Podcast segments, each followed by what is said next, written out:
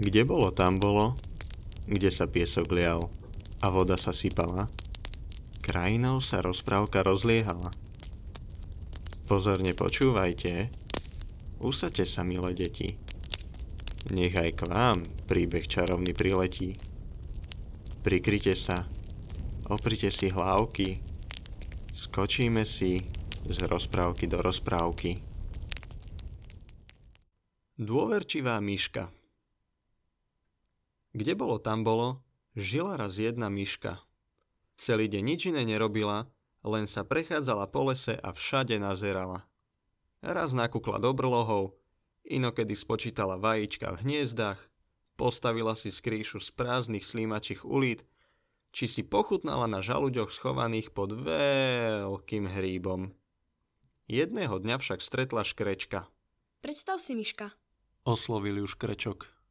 Od cvrčka som sa dopočul, že si taká zbabela ako novorodený zajac. Ako novorodený zajac? Toto o mne povedal cvrček? Zdvihla obočie myška. Veru povedal, ako novorodený zajac. Zopakoval škrečok pomalšie. A ty mu veríš? V skutočnosti som taká odvážna, že sa nebojím zobudiť ani sovu z najhlbšieho sna. Urobme teda skúšku.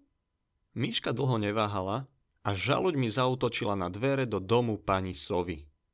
Drobné náboje s veľkým rachotom dopadli na drevo. Sova sa zobudila, ospalo otvorila dvere a v tom ju jeden zo žaluďov trafil priamo do ucha. Aby čert vzal tie drzé myši. Ako sa opovažuješ budiť ma zo sna? Teba budem mať dnes na večeru. To je istá vec. Zahúkala sova a zatrepotala svojimi obrovskými krídlami. Myška bežala, čo jej nohy stačili. Život jej vysel na vlásku, lebo sova sa rozhodla prenasledovať ju. Takmer to ubožiatko dolapila, keď myška z celého hrdla zakričala Mama! a vystrašene vbehla do myšacej dierky. Doma tvrdila, že za všetko môže len škrečok a že žalude na dvere pani Sovy hádzala len preto, aby ju ostatní nepokladali za zbabelu. Keby si bola naozaj odvážna, povedala by si nie.